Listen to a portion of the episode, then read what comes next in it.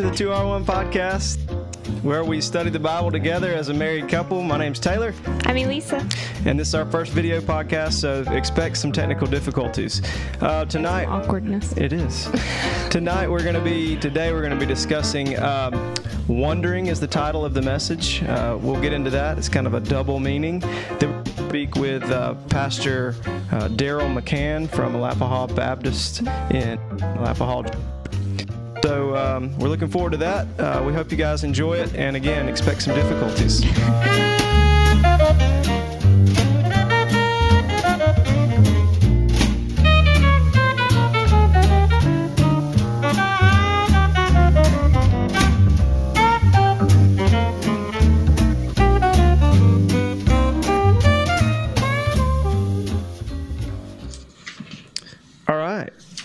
All right. This is a first, isn't it? Mm-hmm. So we are quarantined at home again. We're in our dining room. I'm usually behind the camera, so yeah. This is a little awkward. Yeah, it is. It's definitely different. But this is how we stay connected in social isolation, right. I suppose. That's right. So we're going to be, Lisa's going to be kind of leading us with something that she was sent in a text message, and then God has kind of expanded on. And then we're going to just be a couple places, right? Yeah, we may go all over the place today. And then we're going to go and speak with Pastor Darryl. Mm-hmm. So, Elisa, where are we going to be? Well, it's actually been circulated among social media a lot, so I imagine a lot of you have seen and heard about the connection between COVID-19, and that is COVID. Mm-hmm. I'm sure everybody is aware of that. And we often abbreviate Corinthians with CO. So someone, God spoke to someone. I really need to find out who to give credit for this, but it has been shared on social media that they started searching out the scriptures in Corinthians, and they ended up in 2 Corinthians chapter 1, verse 9, hence the 9. And so we're going to start there, but God has really taken me all over the place with this, so. I'm excited. I don't know. All right, so you want to read, you're just reading verse 9 here? Yeah, let's just start there. Okay. I'll start in 8 and kind of give it some context and read it through the end of that little section there. So 2 Corinthians, starting in verse 8, really tune in on verse 9, but it says, "For we do not want you to be unaware, brothers, of the affliction we experienced in Asia, for we were so utterly burdened beyond our strength that we despaired of life itself." Verse 9, "Indeed, we felt that we had received the sentence of death. That was to make us rely not on ourselves, but on God who raises the dead. He delivered us from such a deadly peril, and he will deliver us. On him we have set our hope that he will deliver us again. You also must help us by prayer, so that many will give thanks on our behalf for the blessing granted us through the prayers of many." Amen. You want me to pray for us? Please. Lord, thank you so much for this day. Lord, thank you for the internet, Lord, because if it wasn't for the internet, we wouldn't be able to do this. We wouldn't be able to do many things, Father. And I just praise you and thank you that that you've allowed us to use something as big and crazy and amazing as the internet, Father, for evangelism, for spreading your truth, Father, that you help us minister to each other in this time of separation. But, Father, as a good friend of mine, Riley O'Berry, says, you often bring order through separation, through the creation story and throughout your word. And, Lord, I know that you are bringing order, certainly desiring to bring order to your creation, to your people, to the world through this separation in some weird, crazy way that we don't yet understand and we may not understand until we get there. But I thank you for it either way, Father, because you are working on that and we don't have to figure it out. Lord, we just have to trust you. And I pray that you'd guide us tonight. Speak to us through your word. Bring us revelation, Father, and draw us to you. In Jesus' name, amen. Amen. I'm nervous. I know. It's weird. We got lights. And well, I can't sit still. That's okay. You don't have to. All right. You go right ahead. Look, I'm going to switch cameras. Watch this. You ready? Oh, hold on. Look at there. Let me sit up straight. My mom would be. Yeah, she probably is thinking that right now. She's like, yep, straight. Wherever she is. Posture. All right. So what do you think? First of all, let's just verse 9 says, "Indeed, we felt that we had received the sentence of death, but that was," this is I can't really see that. Yeah. "But that was to make us rely not on ourselves, but on God who raises the dead." Well, before I even get into that, this kind of taking COVID-19 and applying it to scripture, numbers in the Bible, I think that's awesome. Yep. And I've seen that before. Again, a good friend of mine, Riley O'Berry, is real big into that. And the reason why is because the Jewish culture and the Hebrew language is based on a lot of that. Mm-hmm. Numbers have significant meaning, multiple meanings, and that's another story for another day. Hopefully we can have him on the podcast at some point. So what has been done here, taking COVID-19 and applying it to scripture, numbers in the Bible, is not something new, and it's not something... it's not stretching. Yeah, it's not stretching, and it's certainly applicable. So I think that's awesome. So I when you first read that, it was awesome, mm-hmm. because I feel like it really, really does apply to where we're at. So, and it gives us some hope, because I know a lot of people right now are struggling. There's people who struggle with anxiety anyways. And so now it's everywhere. And I mean, it's scary. And I think a lot of people are struggling with that, but we have to remind ourselves as Christians, as believers, that, you know, God is in control, and He wants us to rely on Him, not on what the latest reports are, not on the CDC. And I'm very thankful for them, and I think they're doing a great work, and we are dependent on them in many ways. But ultimately, our focus needs to be on what God is doing. And I think what takes this situation that we're in with COVID-19 to a whole new level, and what makes this scripture be to a whole new level, is that everyone in the world, with the exception of a few, is talking about this exact thing mm-hmm. right now.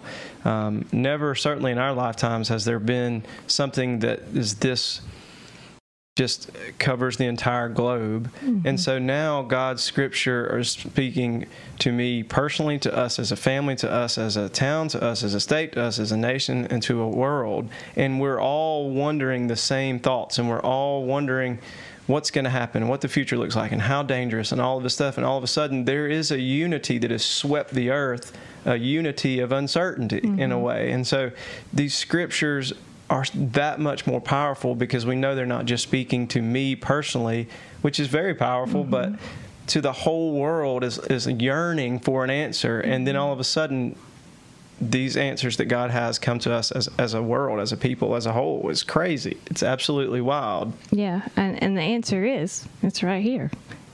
Read that verse 9 again. Please. Indeed, we felt that we had received the sentence of death, and we know our feelings can get us mm-hmm. into trouble. We felt that we had received the sentence of death, but, I love the but here, mm-hmm. you know, but that was to make us rely not on ourselves, but on God who raises the dead. So everybody always asks the question, when anything bad happens, why does God allow bad things to happen? Let me fix this way right here. Hold on. Your mom would be so proud. Thank you. Yes, this is my coronavirus look. No makeup, nothing. I love it.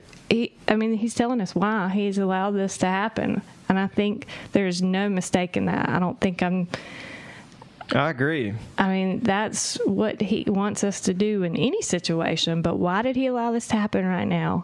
He wants us to rely on Him.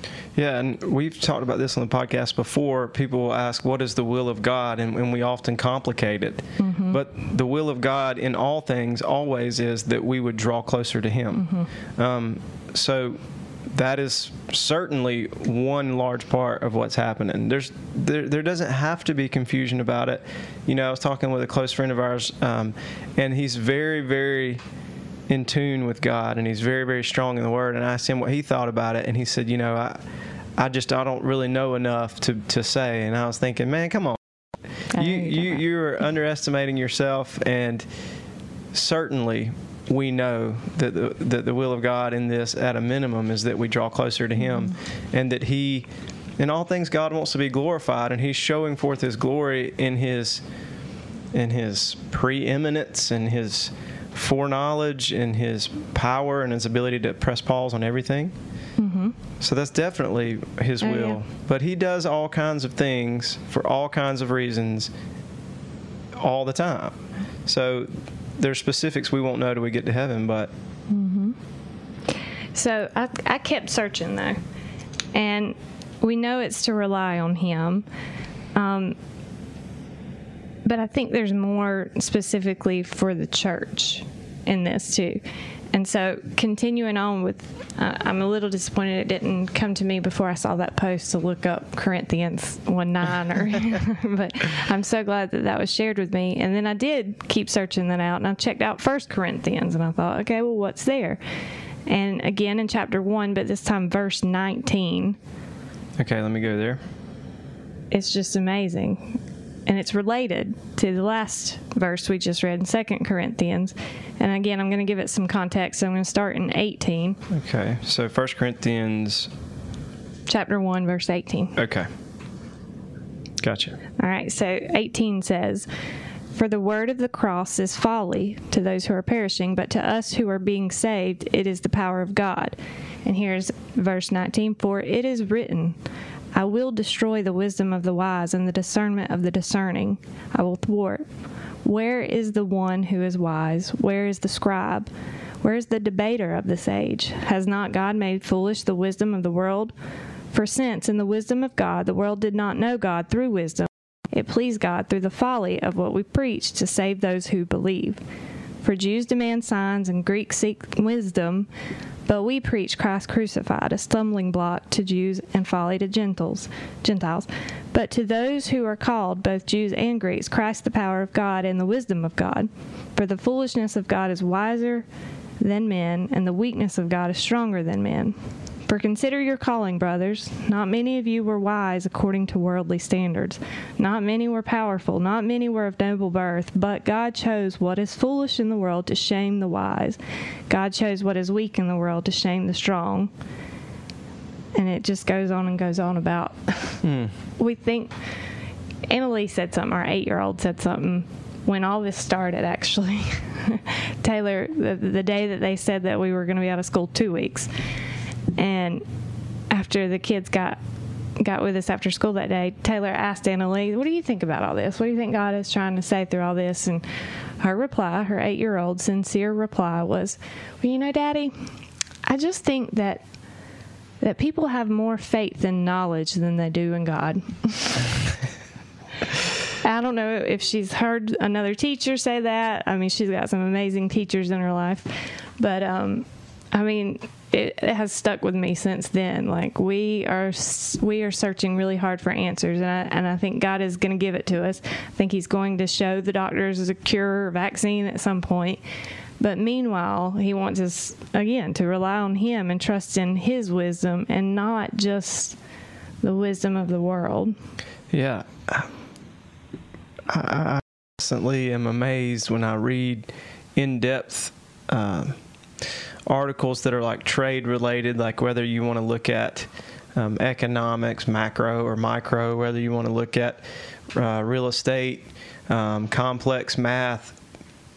You read it and your brain reaches a point where you're like, you just can't understand it anymore. And then I'm like, man, but there are people that understand this. You know what I mean? There are people that not only understand it, but who came up with it, or who, I guess, it was revealed to or whatever. And for all of our complexities, you know, I mentioned in the last podcast, I say this a lot, we put a man on the moon in 1969. That was a long time ago. And so our knowledge has just increased. And the Bible does say that in the last days, knowledge will increase. And that's one of the things that you can look at and point to and say, well, we're nearing the end, because the internet gives us the ability to know all things and learn all things if we so desire. So knowledge is increasing, but even the most complex subject matter you could ever imagine, the most Albert Einstein and nuclear fission and fusion and splitting an atom and theory of relativity that just blows our minds, fails in comparison to the wisdom of God. And yet his wisdom is beyond and above Albert Einstein, but yet a child can get it. And a child got it and spoke that. And it just is absolutely amazing. And yet men seemingly run from the knowledge and the wisdom of God. Because it's so backwards sometimes. And that is not to say... I think it's because it's so simple. Maybe so. It's like we as a people are like, it can't be wise. It can't be, because it's so simple. And that's not to say that you know, I think a lot of people take it too far the other extreme and say that, you know, intellect doesn't go with faith. You know, you don't have to be, you don't have to not be smart to have faith or to believe in God. And a lot of people take it that other way. Which is the atheist argument many times. I mean, science and God actually work together a lot of times. So, you know, that's not to say that you can't take your intellectual knowledge and it have a partnership. I don't know the word I'm looking for, but in times like these, it is more important to seek him out and to seek his wisdom in this. And I don't think we're going to come out of this until he gets our attention with it. Yeah. You know, I don't know if we should be praying that we come out of it until God's voice is heard in this. Yeah, and I've talked about that with a few people. To pray for the coronavirus to end could be praying against the will of God. Yeah, that's could be. And we don't know that for sure, and we certainly wouldn't claim that we do know that that's the answer, but that is a possibility that we should be searching out. Yeah, because the arrogance of man, it just rebels against the knowledge of God. And we know that it's not God's will that any man should perish. So I don't want to come across as insensitive saying, I mean, this is costing people their lives. Right, but the word perish in the sense that you just mentioned is talking about eternal death. It's not talking about death in the natural. Right. And certainly God doesn't want people to die. But if God's ultimate goal is to secure eternal life for a person. And if near death or crazy, scary, hard things come in our lives, in order to turn our attention upward to Him, that in God's eyes, who works in eternity, not in the finite, in the time, small timeline we have, that is a greater gain for God, to gain the soul. Jesus said, what profit a man if he gains the whole world and loses his soul? It would be better to lose this world and gain your soul. And that is the way God looks at it. That seems harsh. That seems bad. But that is the truth. That's the truth of the Word of God. And when we get to heaven, we'll see, oh, wow, this is better. You know, I'm not belittling anyone who has lost their life to this. That's not what I'm saying. What I'm saying is that, first of all, there are some things worse than death. And if you've lived long enough, and I'm 36, soon be 36 years old, you know, I've watched my family, I've watched my dad suffer in his last days, and my prayer in his waning days were, God be merciful on him, and if it's your desire, I want you to go ahead and take him on. And so I don't mean to be trite when I say what I said, but that's the first thing, is that there's some things worse than death. And second of all, there should be a yearning and a desire and a longing in us to go and be with God, where all things will be made right, where there will not be fear of disease or pestilence any longer, where there will not be suffering and uncertainty and poverty. And so there are a lot of things as a believer that we should look forward to some degree in death. But that's the way I see it. I know that that's offensive to many people, but that's the way that I see it. And I want to be ready. I don't want to fear death because God doesn't want me to fear death. If we fear death, it paralyzes us and we don't do the will of God while we're alive. And if you look at Scripture and Paul, he didn't fear death. If he had feared death, he wouldn't have been used by God like he was. And I think a lot of the fear going on right now is beyond death. I think some people are fearing that, but this is just stripped away our normalcy. And the fear is mostly about the economy and mostly about our livelihood, our jobs, what we depend on. I know I miss my job. I miss working. And those are legitimate fears. I'm certainly not belittling those. No. But again, I mean, I've heard a lot of messages on this lately, and a lot of them go back to, you know, be not anxious for tomorrow. You know, God's going to take care of the birds. He's going to take care of us. And that's easier said than done. I know we're still fortunate, and we haven't, our paychecks has not been affected yet. So it's easy to say in our position right now, not to worry. But well, just because we speak don't worry doesn't mean we don't have worry knocking at our door. Right, right. But part of being a Christian is speaking life in the face of the fear. We know that the truth of God tells us not to worry, so therefore we speak for our own ears and for your ears and for the ears of our children, those around us, to not worry, so that, you know, faith comes by hearing, hearing by the word of God. As we hear the word of God spoken, worry not, you know, look at the lilies, they worry not, and God will raise them in such amazing colors. And, you know, God tells us continually, fear not, worry not. And so it's the human condition to worry. But when we're speaking, don't worry, we're not saying it like we've got it figured out. We're saying it in hopes that we can grab onto a larger piece of that truth, you know, and we need that. I heard a message from David Platt, and he was preaching on that about the birds and how the birds don't worry about where their next meal is going to come from, because they know where it's going to come from. And he said, just watch them. Just go outside and watch the birds. They have no worry about it. They're not checking in on CNN or Fox News. They have no worry about this coronavirus and what is going to be done to them, because they know who's going to be. Yeah. Even the birds know. Yeah. And they have such a more peaceful life because they don't worry. I want to just close out this first section with these verses where God says that He will destroy the wisdom of the wise. And that was the specific verse 19, and it is quoting earlier scripture that I want to bring up too. So if you look at, the question is, if you're looking at 2 Corinthians chapter 1 verse 9, and it's saying, you know, basically we're scared of death, but God is allowing this so that we rely on Him. And then you look at 1 Corinthians chapter 1 verse 19, and He says, I'm going to destroy the wisdom, essentially, of the world. So you rely on the wisdom of God. What is the wisdom of God is the question. What does that look like? Well, you want me to take a crack at it? Sure. I mean, you go ahead. I'm good. Whatever. No, I didn't know if you're asking that as the audience. No, I have no idea. I mean, I think it's not one simple answer. The wisdom of God, what is it? What I think of when you say that, and what comes to my mind is, you know, Jesus Christ is the express image of the Father.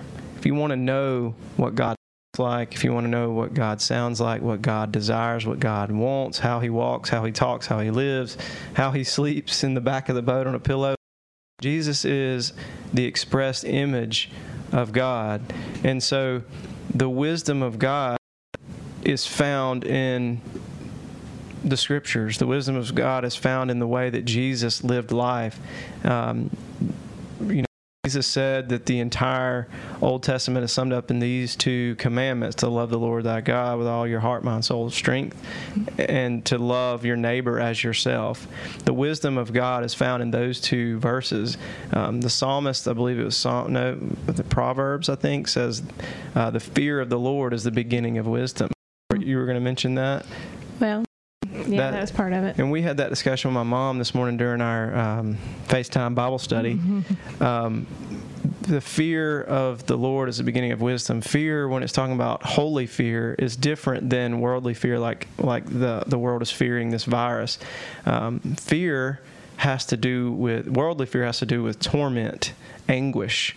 But holy fear, godly fear, brings comfort and security. There's the difference. I mean, they're both wide-eyed looks at something you can't control, but one of them's like, oh, but God's got it, and the other one's like, the destruction is imminent and destruction is coming. So to me, that is wisdom. Yeah, it's almost just, we know we're not in control, but yet we operate thinking that we are. Yeah.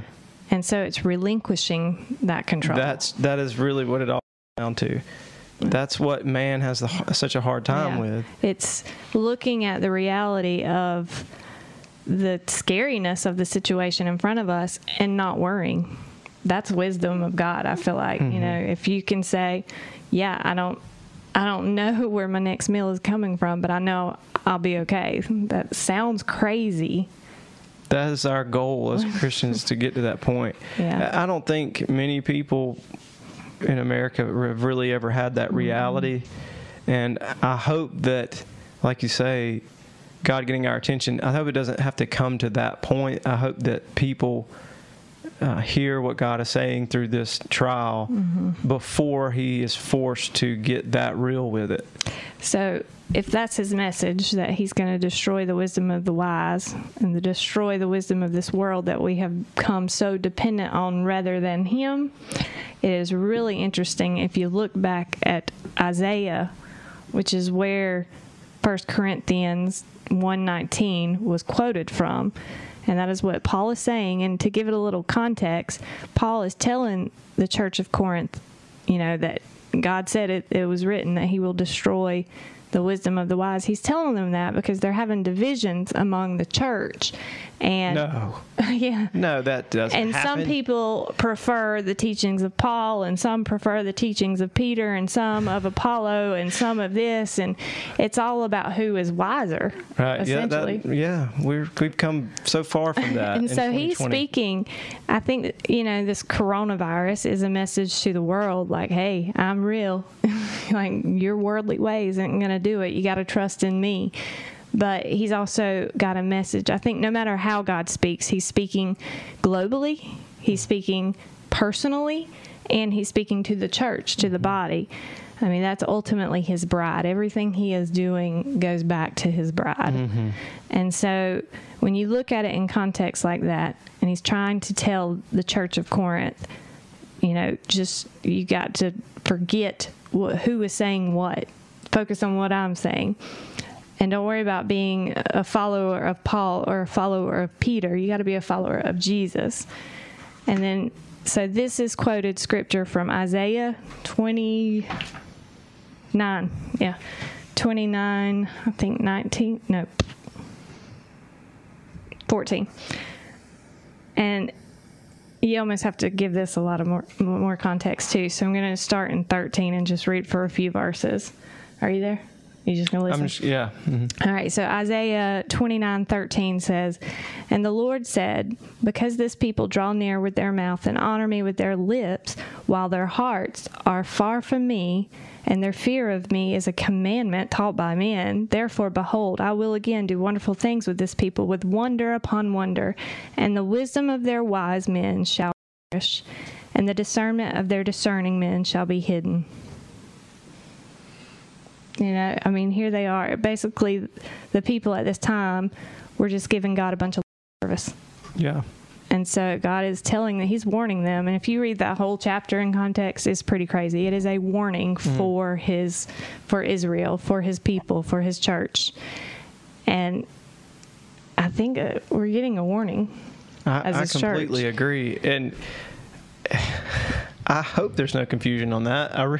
You would think that there could be unity from Christian believers that this is certainly God's warning. I think too many believers, and I've been guilty of this, I'm not calling anybody out without pulling myself into that category, but, you know, when God does something amazing like this, we're trying to tell the world to wake up when we forget to wake up ourselves. You know, like, what if he's just talking to the church? Mm-hmm. What if he's not just talking to the world? I mean, again, I think it's both, but this is not, we are not immune. Judgment, just because we are believers, we are not immune from judgment. And judgment begins with the house of the Lord. Right. You know, we how can we tell someone else to take the speck out of their eye if we've got a beam in our eye? But and I talked about this, and I'm going to get into this with Pastor Darryl here in just a minute. We're about to transition. I think probably the two greatest sins of the Western church, one is materialism, probably, and two is our biblical illiteracy. Yes. And the fact that most of us own a copy of the Bible, but most of us don't know what it says. I think that the fault of that lays half and half on Christian leadership and half on the congregation, because you're not going to be able to stand before God and say, well, God, I I didn't know, and I didn't read my Bible, and no one ever told me. And God's like, you know, I don't think that's going to hold up. But then again, I don't think that it's pushed and said enough from the pulpit or from teachers and Christian leaders that Christian people need to be responsible for what God has said in His Word. And it's a never-ending journey. It's not that we have to compete and impress. It's just that we need to be able to hear God's voice, and God speaks primarily through His Word. The loudest. The loudest through His Word. So we are going to transition. I do encourage you to go read chapter 29, the whole chapter. Isaiah. Yeah. Yeah, that's awesome. It is a warning. And the book of Jeremiah is very similar in warnings for God's people and the nation that God's people are living in. It ends with hope. It ends with reconciliation, and that's, you know, as believers we have that promise, and that's where everything is aimed at.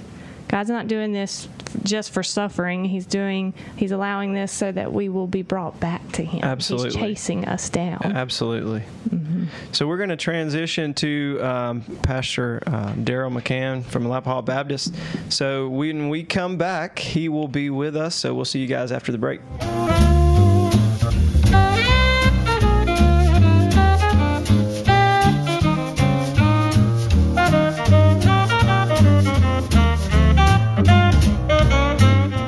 Guys, so we have Pastor Darryl McHan from Alapaha Baptist coming up. We originally recorded him, and the microphones, I forgot to turn them back on. I told you to expect technical problems. I didn't even know. So we didn't miss much except for my introduction of him saying thank you. And then he said, I asked him the first question, which I'm going to say that right now. The first question that I asked him that was missed, my asking of the question was, tell us how you see the past, present, and future of the lowercase c church, meaning the local body of fellowship.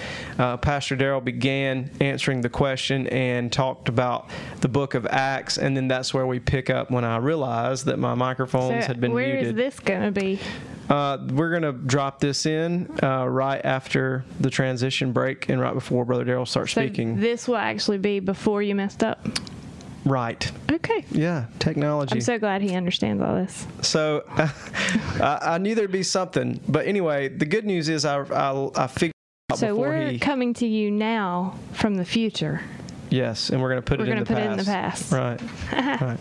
Put your past in the past. Don't look back. Don't look back. Is that the title? Right. Anyway, apologies, Brother Darryl. Again, technical problems, but we got 95% of the conversation. Yes. So here we are.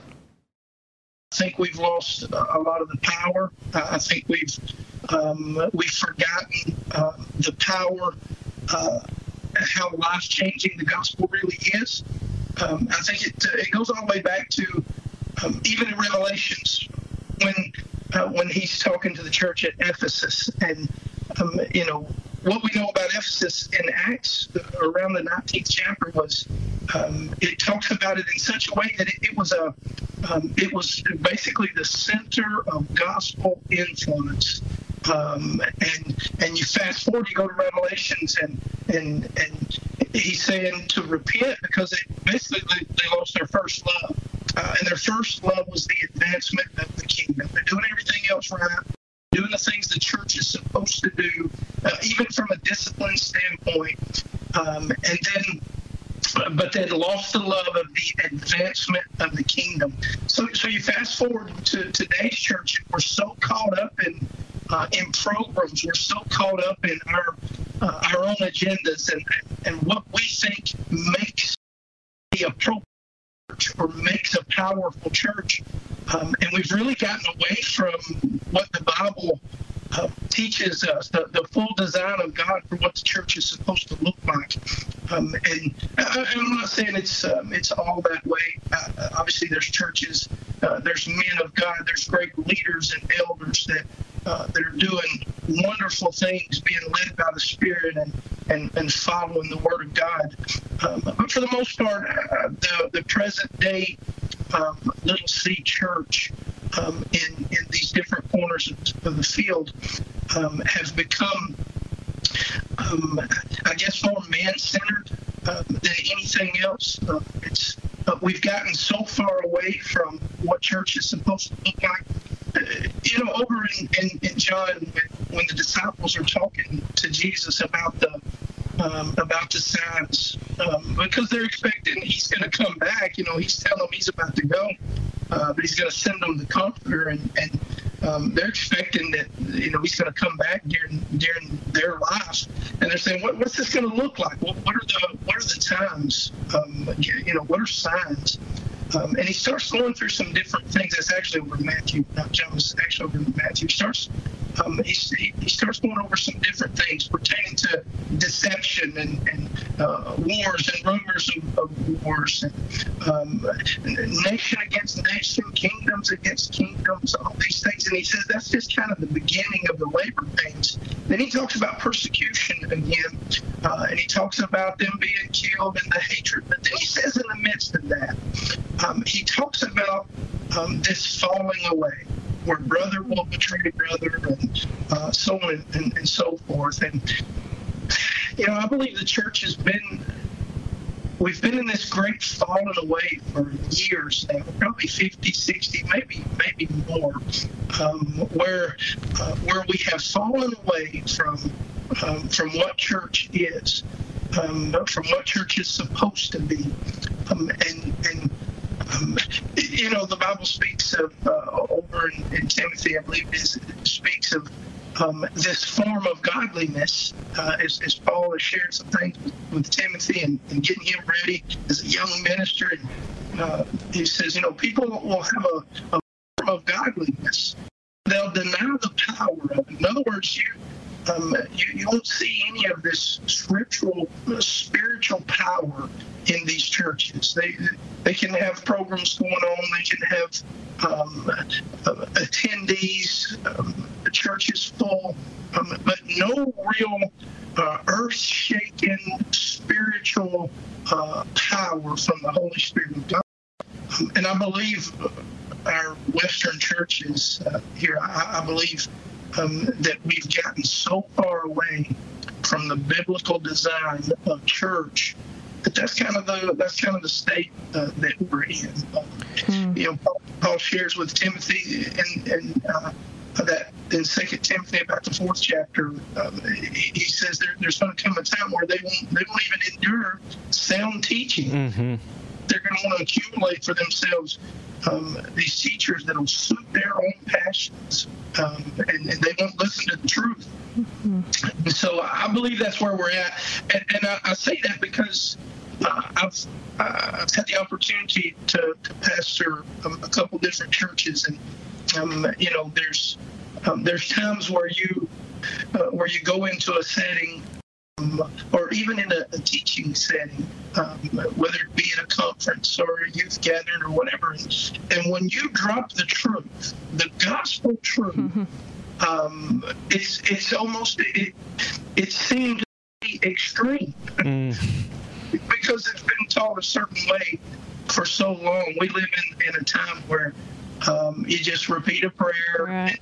And do how you want to live, and he's going to look at you one day and say, "Well done, my good and faithful," and welcome you right in. The problem with that, the Bible doesn't say that at all. Mm-hmm. And so I think the devil has rocked the church to sleep.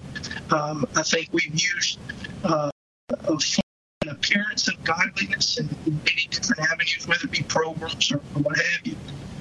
But I believe the church in its actions and in its lack is definitely denying its power.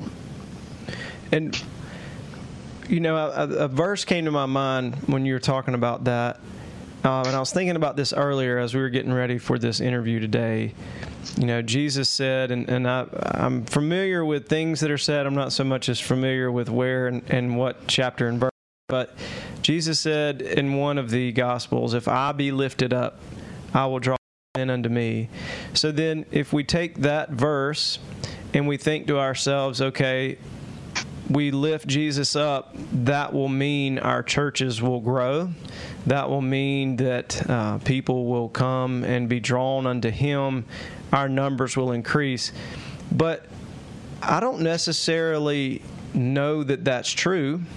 And when you really look at that verse, while it can be applied in that way, is more of a prophecy verse, prophesying the death that he would die, that he would be raised up on a cross, and that his gospel message would be preached to the whole world. So I guess I'm saying all that to get around to this. Should our measurement be numbers in terms of what type of church we are based on the letters that Jesus wrote in the book of Revelation, you know, the first couple chapters? I mean, do we measure our church's amount of life in the church based on numbers when you look at that verse, like Jesus said? Or how do you see that, Darryl? Be honest with you, and yeah, I totally agree. That's that is when he's talking about that prophecy of him. From a measuring standpoint, unfortunately, we've come to a place where we measure compromise, and what I mean is we measure according to man's desire. We measure according to each other. We measure according to how we feel and what makes sense to us outside of what is even scriptural or spiritual. We measure according to what makes us happy, and the reason I say it that way is that we measure with compromise. There's scripture's hard, and even if we don't agree with some of it, even if we don't like some of it, and it's okay to say that. There's some scripture, I wish this was different. I agree. I wish it was different. But that being said, I still choose to obey it because every time we look at Scripture and then do something else, we've said, okay, God, well, I appreciate your instruction, but I think we can do it a little better. And so that's kind of where we're at. We compromise, and a little bit of compromise goes a long way. And now we've compromised a little more, and now we've compromised a little more. And our measuring stick has become each other, and it's become other religions. Yep. How everybody else is doing it, as opposed to the word of truth, the absolute truth. And unfortunately, the implications are eternal. This is not just well, I made a mistake here, made a mistake there, I taught it wrong here, taught it wrong here. There are things that through the scripture that we'll interpret different ways, but the main and the word of truth, you don't misunderstand. It is what it is, and so these have eternal implications. I think about Matthew, and I quote it all the time whenever I get an opportunity, because I believe Matthew chapter 1 should be a scary eye opener for God's people, for people who dabble with God, or for people who just don't put a whole lot into it. He says there'll be many on that day who'll say, Lord, Lord, didn't we prophesy in your name? Didn't we cast out devils in your name? And didn't we do many wonderful works in your name? That's an impressive resume. I've never cast out a devil. I prayed over my kids before, but I'm telling you, I've never cast out a devil. But it's pretty impressive, but at the end of it says, depart from me, because it's all done in his name. There's no real relationship there, and so it's a dangerous thing to deceive and to be deceived, because the result is not, oh, my bad, I got deceived. The end result has eternal implications on it. It's the difference in heaven and hell. And that's how powerful, that's how real the Word of God is. And that Matthew 7 is a reminder of kind of where we are when it comes as a church, when it comes to especially denying the power, because you can have all the programs you want, you can you can have a lot of people come into your church, and you can measure it by number. But that's not the way God measures. That's not the design. Mm. Amen. We heard one of my friends is a preacher. He said recently, you know, a lot of people do believe in God, but the question is, do you just believe in God, or do you believe God? Mm-hmm. You know, all that he says in Scripture that to hear, it seems like if we really believed him, we would do a little different. Mm-hmm. Yeah, you're right. I think we get caught up in the easy believism side of it, because that just, man, if it was that easy, right? I mean, if it was that easy, though, everybody would be in heaven. I mean, you know, we get a little hung up on John 3:16, because it's the but we have to go to James and pay attention, because he says, okay, you believe in one God, that's good. He said, but even the devils believe. There's more to it. Matter of fact, wrapped up in belief is this, because if you believe something and believe in something, then you're identified by that thing that you believe. That's right. And so we're to be identified as that.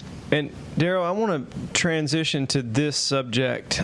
This is something you're very passionate about when we spoke a few days ago, and that is with the social distancing that we are in now, when we try and gel that with what Scripture has to say about the body, the local body.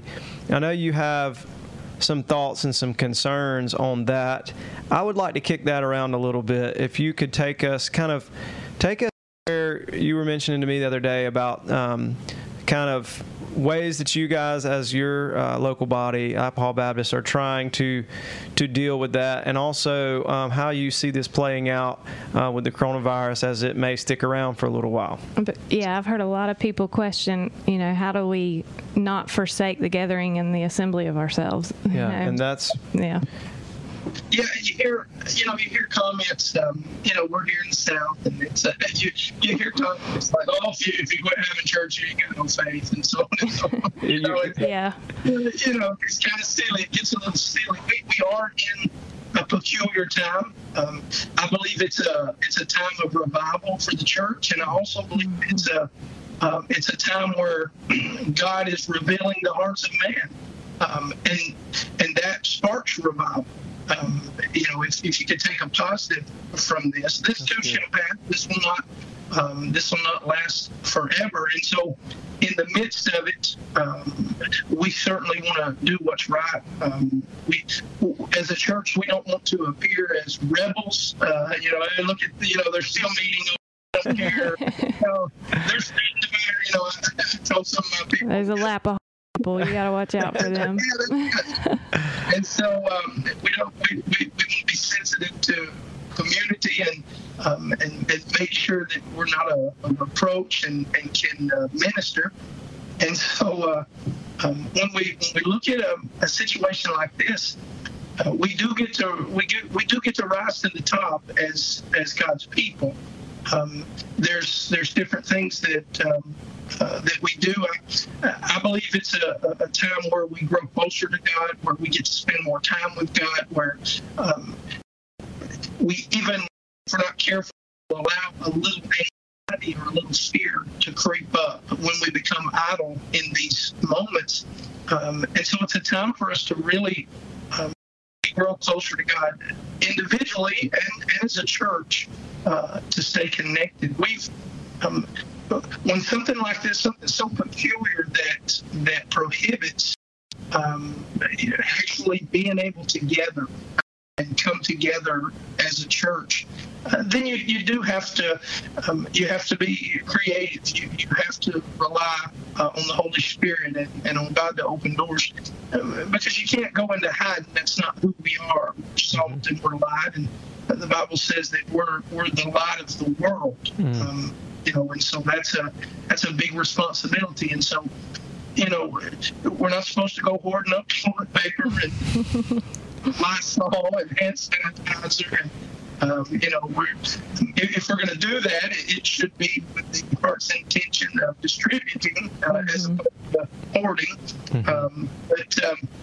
We're not supposed to be a fearful people, but we are supposed to be a people with common sense and with love in our heart for our neighbor. The Bible teaches us to esteem others higher than ourselves.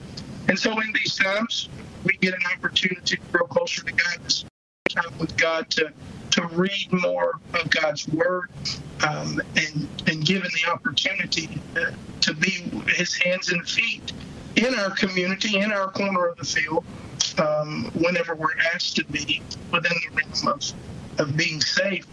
But we also, we're going to, along with trying to do some YouTube lives and that type of thing, we're doing a drive-in situation here where, as you know, the FM transmitter that you graciously loaned to us. So we're doing a drive-in situation here for that, and I'm trying to be careful. I do feel like if this thing lasts too long, I feel like the church has the potential to look a little different when it's over. I think inevitably there's going to be, and the technology is great. Don't misunderstand. I know churches have live streamed their services for a while, and the intentions there are awesome for shut-ins, for people traveling, for different circumstances. I do believe out of this, because of the the mass amount of churches who are now having to do live stream, churches that would never have thought of it before to do it, or even care are doing it now. And if we're not careful, talk about some of that compromise we talked about. I think what could happen if we stay in too long, you may have that group of people who really enjoyed the comforts of live stream, and it may hinder them from getting back into the church setting. So that's and then there's people. I'm just going to say it. Be honest. There's that group of people that's more religious, that just kind of go to church because they're supposed to. But them cats miss church 2 or 3 months. It's going to be hard to get them back. Yeah, it may be a way of God purging. Yeah. Absolutely. Yeah. I'll say that. There's he's the great sower, and he's the great weeder of the weeder, if you will. Elisa mentioned in the last podcast that we did, in a way, she's excited that the church doors have closed, because many times we've hidden behind them. And this is God's way of getting us out to be the salt and the light, like you mentioned. But I agree with you. I think that God built us for fellowship. And we've talked about this on previous podcasts. When Robbie Rowe came on, we talked about just the power, the proven psychological power behind a hug. There is no substitute for that. God built mankind for fellowship because He's a God. He's a triune God. He built Himself inherently with fellowship. It's crazy, the mystery of the Trinity that we can never fully understand until we get there, but we are built in His image, and we're built for fellowship, and we're also built to have a loving touch and a hug. And so I definitely think that fellowship and gathering together is super important. And the latter part of that verse that Elisa mentioned, don't forsake the gathering of yourselves together as a manner of some is, as you see the day approaching. Well, certainly anyone with eyes to see and ears to hear can see that God is on the move, and we can understand it to be none other than God is certainly getting closer to coming back, and Jesus is getting ready to come back, and we're one day closer today than we were yesterday.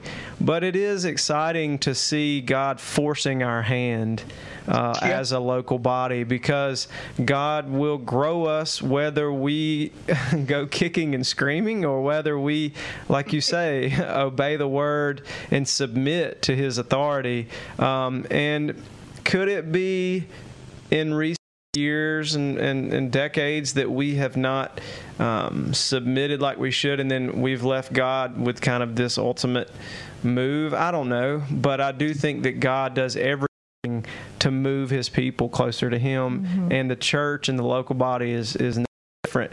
But it's exciting. Just to be a part of God's movement is exciting. Yep. Mm-hmm. But you're in a peculiar situation, and all pastors are, because of that. Mm-hmm. You know, for us lay members that just, you know, it's a little easier for us to talk about it in passing.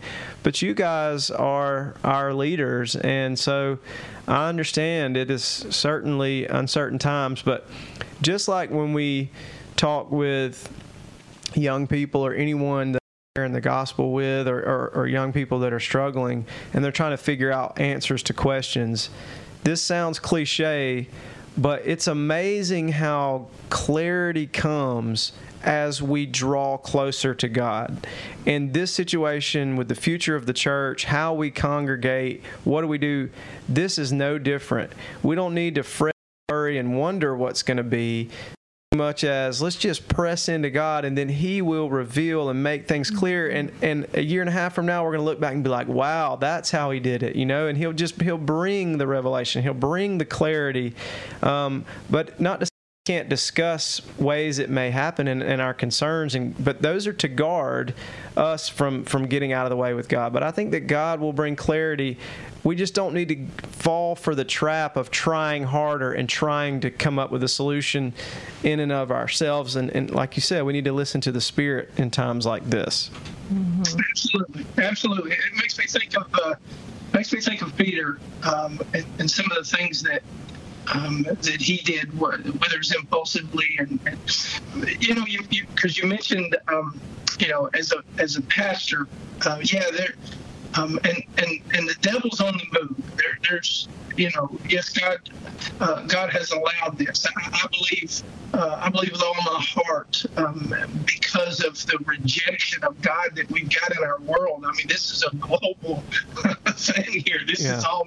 I believe with all my heart that this is. Some form of, whether you want to call it punishment or, you know, the thing we correction, know about, mm-hmm. admonishment. Yeah, mm-hmm. The thing we know about God is that his warnings are they're as faithful as his promises are, and so one of the things that's so quoted during times like these is 2 Chronicles, the 7th chapter, 14th verse, right, where my people were called and they, mm-hmm. you know, turn from their wicked ways, you know, repent, humble themselves, you know, and it's true. Here's the way I look at it from a pastor standpoint, and the things that the devil throws at us, and from a leadership standpoint. Well, here's the good news. If you go back to that scripture in 2 Chronicles, if you back up to the 6th chapter, so Solomon's finished the temple, he's down in the temple, and he's praying to God on behalf of God's people, and he uses language like, if they do this, and if they do that, and he says, when they do this, and things like, when they go into battle, yet they sinned against you, and they start getting whooped. Obviously, I'm paraphrasing, that's not even business. When they start getting beat, when they recognize their heart's condition, and they come before you. He says, will you listen to him? God, listen to him. And so Solomon, number one, he knows the human side of God's people. He knows they're going to make mistakes. He knows what's about to come. And he's not asking God to stop it. He's not asking God to not punish, because Solomon knows that God's warnings are as faithful as his promises. But he's hinging that on his faithful promises. Okay, so here's what's going to happen. Here's what you're going to do, God, when they do this. But when they see it and they repent with a true heart, then will you hear from heaven and make things right for people. And that's an awesome thing throughout the Old Testament, whether it's Moses all the way up through Solomon, where you see them praying for God's people. Then you fast forward to us, and here's where I get excited, because yes, as a pastor, especially in times like these, you know the devil's wide open. You know he's that roaring lion trying to devour people, and he uses circumstances like these to deceive. But here's where I get excited. I don't have a Solomon to pray for me. We get messages all the time. Hey, pray for us here. Pray for this. I don't have a Moses that's praying for me. I have better than that. I have Jesus who's praying on my behalf. That's good.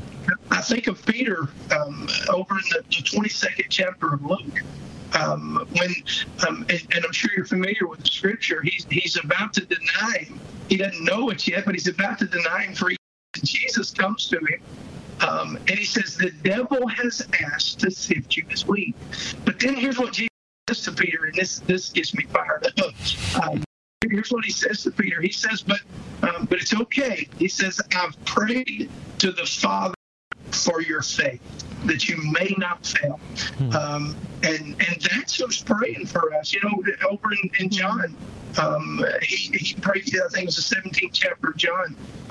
Jesus is praying for his disciples. He's praying to the Father. And he's basically saying, here's the ones you've given me. Here they've been faithful. Here's what I've taught them, except for Judas. He calls out Judas, the son of perdition, destruction.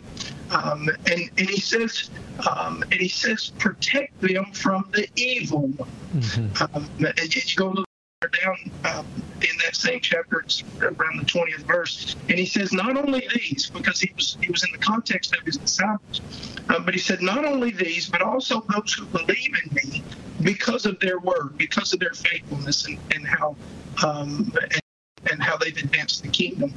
And so, at the end of the day, no matter what comes, fortunately, the children of Israel, when something was going wrong, they'd go to Moses and say, Moses, we can go to God on our behalf. You follow that on through, and all the way from Joshua, all the way to Solomon, King David, and then you know where we are. And what an exciting thing to know that Jesus is praying to the Father on my behalf.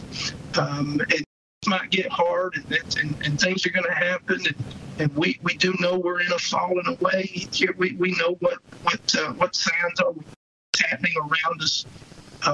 But Jesus is praying not just for me, for you, for all those who believe. Jesus is praying to the Father for our strength and protection to fight the evil one. That's good news. That's awesome. That is. It's easy to forget that. Yeah. Not forget that it's true, but to forget to operate in it. Mm-hmm. Yeah, that's right. Well, Brother Darryl, this has been awesome, and I very much appreciate your passion for the gospel, for the kingdom, for evangelism. And I love the fact God is raising up men that have a desire to pattern their life, their family, their church after God's word, not after tradition. Mm-hmm. And I'm thankful that I have a lot of those people in my life. But I think that God is desiring in these last days that we get back to basics. It was for revival, like you said. For revival. Yeah. That's right. That's so the prayer. Thank you so much for joining us. We really enjoyed it, and hopefully we can. I know Elisa had a chance to come visit you and watch you preach, and hopefully in the near future I can drop in and get to fellowship with you guys there. Yeah, soon. You know that something's awesome is going on when young people are flocking to your church like they have been, and that is just they can tell when it's real. They can tell when it's just a program. And yeah. I mean, they know.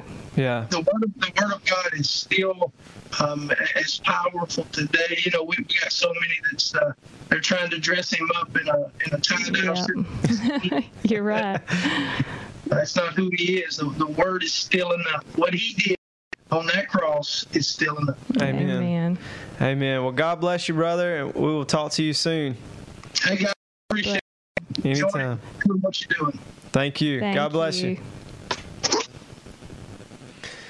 That was Pastor Darryl McHan from Alapaha Baptist, awesome man of God. Yes, it all just ties in together so well. You know, we're talking about wisdom and seeking his wisdom and his ways and not the world's ways. And that goes hand in hand with the church, you know. And we don't have to dress him up. We don't have to pray a certain prayer, close our eyes, and we can just get real with God. That's it. Yeah, and even hearing a little kid's prayer helps me remember how to do that. And so the whole title of this was Wandering. Oh, yeah. And I've been so busy trying to get stuff to work around here. It's wandering. Is it wandering with an O, or is it wandering? I know. Once you see it, you can't say it right. Wandering. Wandering. With an A. You know, are we just wondering what God's doing, or are we like the Israelites and we're just wandering around and around the desert for 40 years? Are we paying attention? Yeah. Most people are wondering with an O, what is going on, what's happening. And the reason why people are wondering most of the time with O is because they are wandering with an A aimlessly through life. But like I mentioned before, we spoke with Brother Darryl. The greatest sins of the church are, in my opinion, materialism and our biblical illiteracy. And I think that God is exposing both of those right now. So if you are wondering with an O, what the heck is going on, let your wonder. School call, and they have an announcement. Let your wondering with an O not lead you to wander aimlessly looking for answers in life, like wandering through a desert, bumping into things. Mm-hmm. Let your questions take you to the Word of God and read it for yourself. And I remember when I was like, oh, there's 66 books and all these people that can quote all this stuff. Don't worry about that. Just start somewhere, read it, God speak to you, and he will grow your biblical understanding and your relationship with him exponentially. Mm-hmm. If you're looking for answers, and don't act like you're not, now is the time. Most people are grounded. You're at home. Look at this as a gift. God has given you time. He's taken away our excuses. You can sit and read the Bible, and you can know what God has said, the creator of the universe. Don't rely on the preacher, on the pastor, on Sunday school teacher to teach you. In the New Testament, it says, you have no need for any man to teach you, but the Spirit of God. Yes, preachers and teachers are awesome, and they are icing on the cake, but it is no substitute for a one-on-one Bible learning and letting God speak to you. So the excuses are gone. God wants us to take our questions and our wondering to his word. If you don't, then your wondering with an A will continue, both now and for eternity. That's right. So do not be a wanderer. You said wanderer. We don't have to wander. God has spoken. Yes. And he said all of these things would be, and they are. And so believe him. Believe him. Don't just believe in him. Believe him. Amen. Well, thank you for joining us. We have had a good time. I apologize again for missing the very beginning of Pastor Darryl's introduction and as he took us into the Acts to answer my first question. But again, I told you to expect some technical difficulties, so I didn't notice. Yeah, I tried to, you know, I didn't want to like interrupt anything. He was going, you know what I mean. So, but we very much appreciate him, and I'm gonna see if I can close this out here. And I'm just gonna keep smiling in case. Yeah, just keep smiling. All right, God bless y'all. We'll see you guys next time. All right, here we go. We're gonna have about 10, 15 seconds of music here. You look good. You do. Well, thank you. I asked her to wear the little headband thing here I love that's it. One reason I wore it. We'll see you guys next time.